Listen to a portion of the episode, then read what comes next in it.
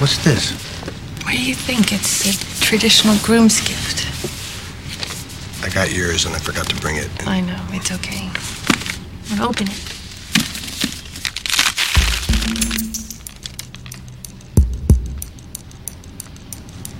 It's a first edition. She said every time I go into a bookstore, you're always flipping through it, and I checked this week, you don't even have a copy.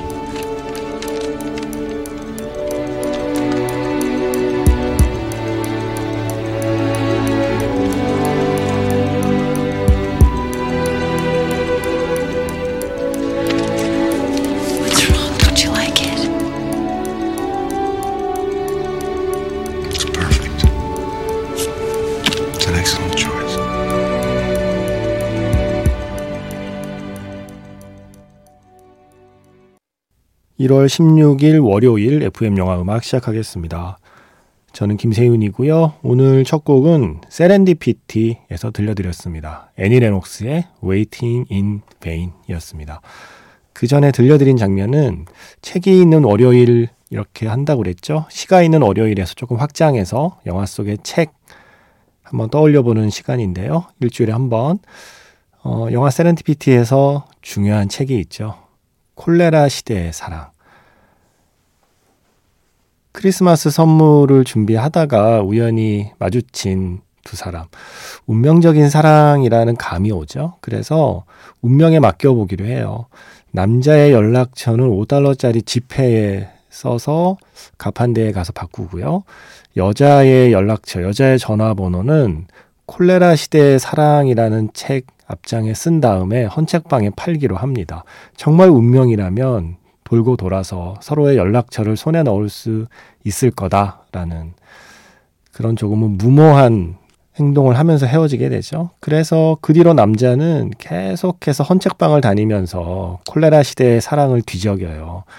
혹시나 그때 그 사람이 헌책방에 팔았다는 그 책을 만날까봐. 그런데 계속 실패하죠. 이제 결혼을 앞두고 있는 남자잖아요. 그래서 뭐 괜히 결혼 준비해도 소홀해지다가 이제 마음 접고 현실에 눈을 뜨고 지금 내 옆에 있는 사람하고 잘 지내보기로 다짐하는 그때 그 신부될 사람이 선물을 줍니다. 책 한 권을 줘요. 열어봐. 이거 초판이야. 서점에 갈 때마다 당신이 이 책을 보던데 정작 집에는 이 책이 없더라고. 그래서 내가 샀어. 라고 하면서 책을 건네는데 바로 콜레라 시대의 사랑. 혹시나 하는 마음의 표지를 열었더니 그 안에 바로 그 연락처가 써 있습니다. 사라 토마스의 연락처가요. 이것은 운명의 장난인가? 음, 그 선물해준 그 사람의 마음이 너무 고맙잖아요. 맨날 서점에 갈 때마다 남자가 이 소설을 뒤적이는 거를 눈여겨본 거죠. 하지만 정작 집에는 그 책이 없다는 걸 알고서 구하기 힘들다는 초판을 구해 선물했는데 그 선물만 하지 않았으면 어쩌면 둘이 결혼해서 잘 살았을까요? 아니면 그때 그 사람을 잊지 못해서 내 운명의 짝은 어딘가에 있다는 생각을 잊지 못해서 그 결혼 생활은 불행했을까요? 그건 알 수가 없습니다. 어쨌든 운명의 장난인지 이제 곧 결혼해 줄 사람이 선물해 준 그 책 한 권이 이 모두의 운명을 바꿔놓습니다. 바로 영화 세렌디피티의 한 장면. 그때 등장하는 그 책. 가브리엘 가르시아 마르케스의 콜레라 시대의 사랑. 이 책을 그냥 고른 게 아니죠. 이 책이 거의 50년에 걸친 사랑 이야기잖아요. 50년 전에 사랑을 고백했다가 50년 뒤에 다시 한번 사랑을 고백하는 그 엄청난 시간이 담겨 있는 이야기입니다. 뭔가 이 운명을 믿는 영화 속의 주인공들 그리고 다시 만나기까지 오랜 세월 서로 떨어져 있어야 했던 이 영화 속의 두 주인공을 상징하는 그런 책이기도 한 거죠. 이 콜레라 시대의 사랑 첫 문장이 이렇대요. 피할 수 없었다. 이게 뭐 번역에 따라서 피할 수 없었다이기도 하고 어떤 번역은 그것은 어쩔 수 없는 일이었다로 번역되기도 하는데 피할 수 없었다든 그것은 어쩔 수 없는 일이었다든 영화 속 두 주인공의 어떤 관계를 설명하는 말처럼 들리죠. 어, 저는 100년 동안의 고독은 읽었는데 콜레라 시대의 사랑을 못 읽었네요. 그러고 보니까 가브리엘 가르시아 마르케스 영화 세렌디피티가 우리에게 한번 읽어보라고 권하는 듯한 느낌이 들었습니다. 이 세렌디피티 같은 영화가 그야말로 영화죠. 영화이니까 우리가 빠져들 수 있고 영화니까 이 커플을 응원할 수 있고 그죠? 현실에서는 이런 몹쓸 근데 가끔 보면 너무 과몰입하셔서 이 세렌디피티의 이 주인공들에게 되게 화를 내는 분들이 계시더라고요. 영화니까요. 영화에서는 가능한 이야기잖아요. 영화에서라도 가능해야 되는 거 아닐까요? 그래야 좀 사는데 숨통이 트이지 않을까요? 그런 생각을 하게 되는 영화. 겨울 내내 생각나는 영화죠. 크리스마스 때만이 아니고요. 그래서 아직 겨울이니까 영화 세렌디피티 떠올려 봤습니다. 문자번호 샵 8000번이고요. 짧게 보내시면 50원, 길게 보내시면 100원의 추가 정보 이용료가 붙습니다. 스마트 라디오 미니, 미니 어플은 무료이고요. MBC 홈페이지 라디오 들어오셔서 FM 영화 음악 페이지에 글을 남기시거나 아니면 카카오톡 채널 FM 영화 음악으로 사연 그리고 신청곡 보내주시면 됩니다.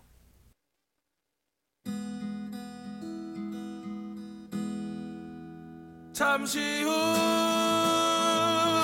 후면 별들이 쏟 강물이 솟구치고 꿈에서 깨어날 거야.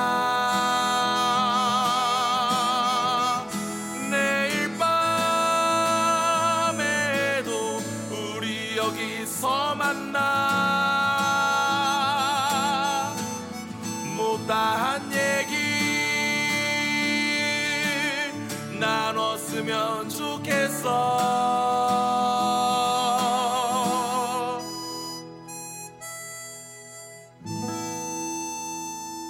FM 영화 음악 김세윤입니다.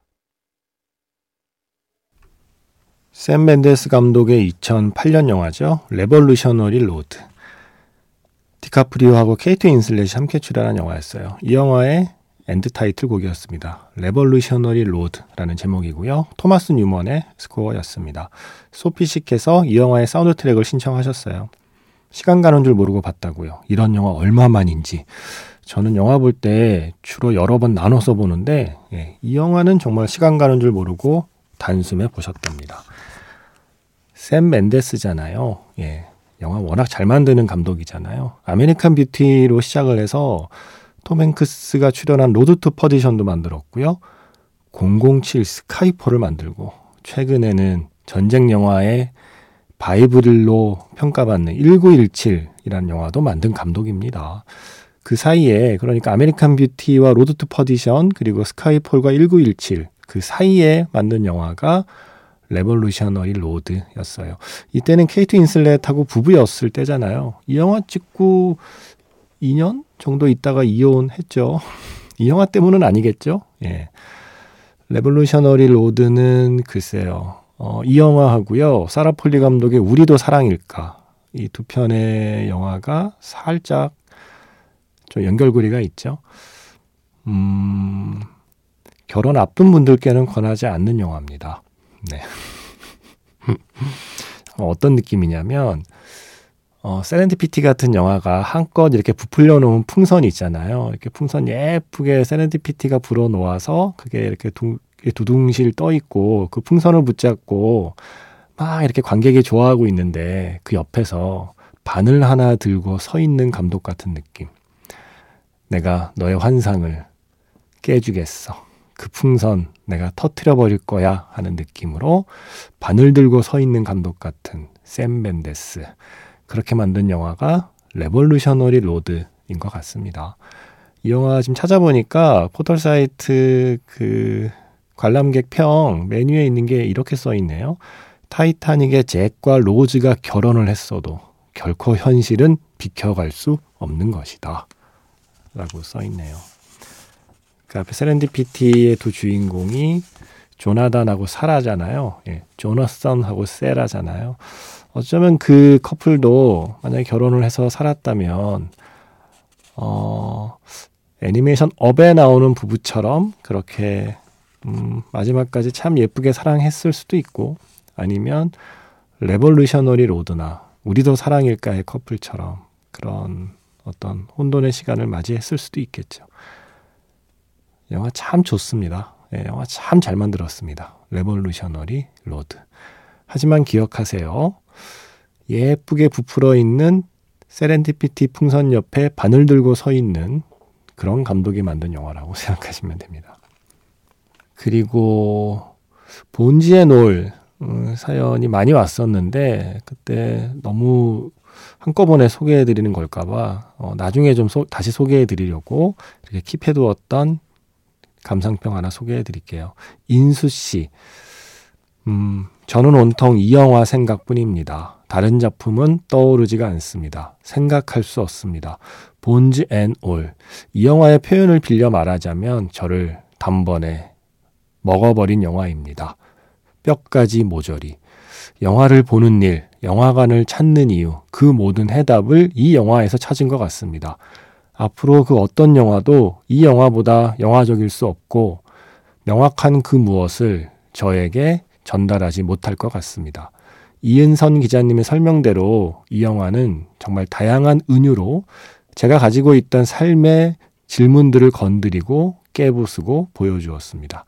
이제 30대 초반쯤 되면 그만 유치한 것들 걷어치우고 영적이고 가치 있는 것과 대면하는 길을 떠나야겠습니다. 그 길에 이 영화 본지의 놀은 이정표 같은 영화가 될 것입니다. 영화 본지의 놀에서 You Made It Feel Like Home 신청합니다.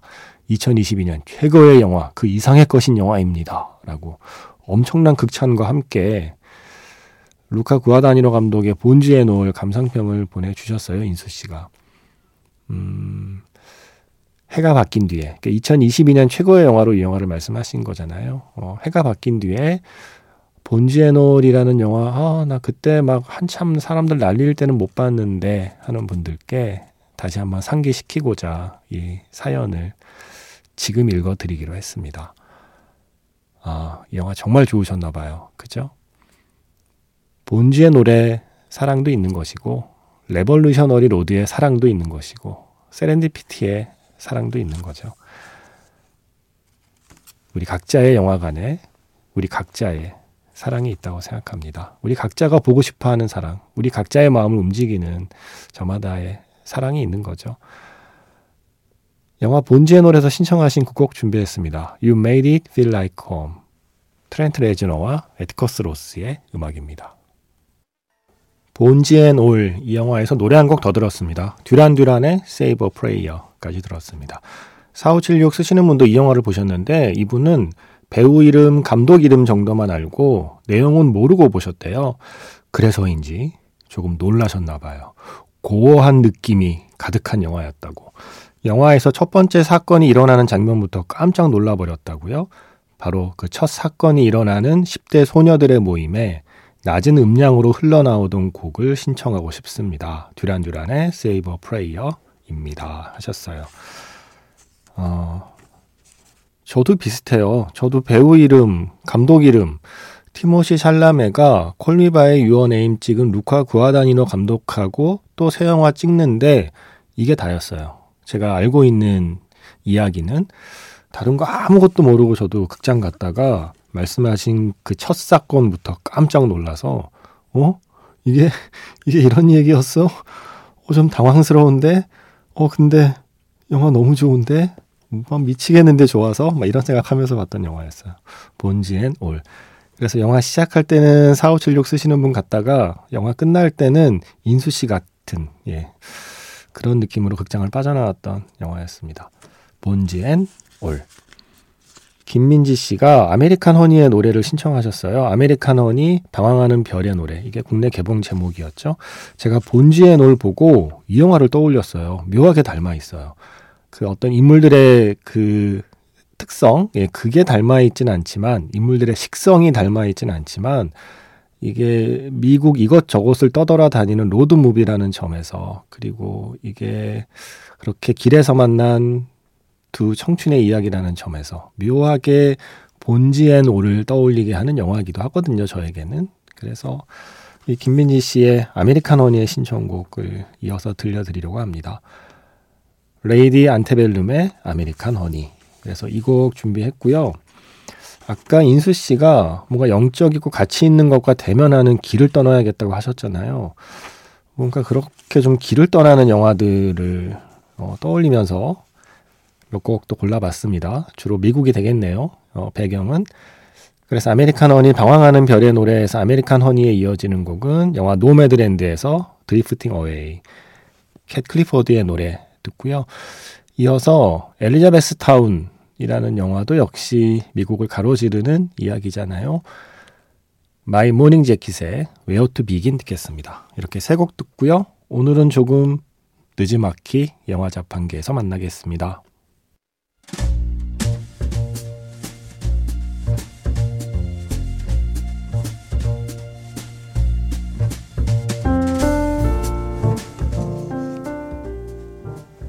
다시 꺼내보는 그 장면, 영화 자판기.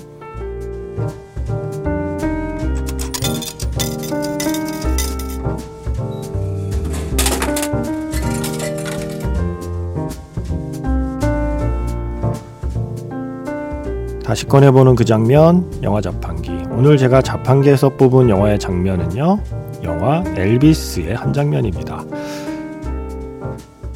자신의 특별한 컴백 스페셜을 준비하는 엘비스 프레슬리가 로버트 케네디의 사망 소식을 듣습니다.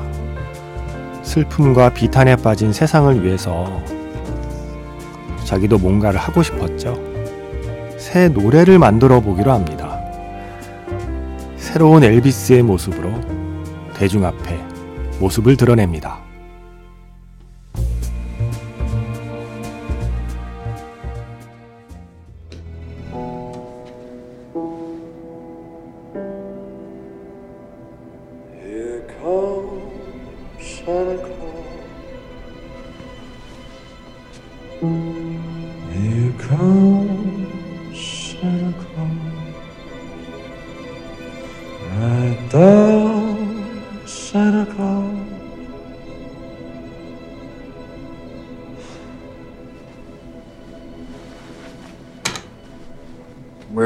Pretty set for the number tomorrow, right, EP? It's pretty familiar territory, right? Reverend once told me when things are too dangerous to say, sing. 바즈루어만 감독의 영화 엘비스 오늘 다시 꺼내보는 그 장면 영화 자판기에서 한 장면 들어봤습니다. 나도 뭔가 좀 새로운 노래를 부르고 싶다 하고 마음 먹고 만들고 부르는 장면이죠. If I Can Dream 영화 장면에 이어서 다시 한번 그 곡을 들려드렸고요. 사운드 트랙에 모네스킨이 커버한 버전으로 한 번 더 들었습니다. 권순범 씨께서 안녕하세요. 여기 미국은 월요일이 마틴 루터 킹의 날입니다. 이게 보니까 생일이더라고요. 마틴 루터 킹의 생일을 마틴 루터 킹의 날로 지정을 했나 봐요. 그래서 영화 엘비스에 나온 If I Can Dream을 신청합니다. 영화에서 로버트 케네디 암살 소식을 듣고 엘비스 컴백쇼 프로듀서가 이 나라는 길을 잃었다. 누군가 나서서 목소리를 내야 한다고 하니까 엘비스가 이 노래 같이 만들고 마틴 루터 킹을 그리며 노래를 부르던 장면이 생각납니다. 라고 하셨어요. 그래서 저는 미국에 있지 않지만 지금 미국에 계신 분께는 오늘이 또 특별한 날이니까요. 어, 이 곡과 이 영화 다시 한번 떠올려 봤습니다. 엘비스. 아, 오늘 마지막 곡은 마틴 루터 킹의 이야기를 다룬 영화였죠. 셀마에서 마지막 엔딩곡 준비했습니다. 커먼 그리고 존 레전드가 함께한 노래죠. Glory 들으면서 인사드릴게요.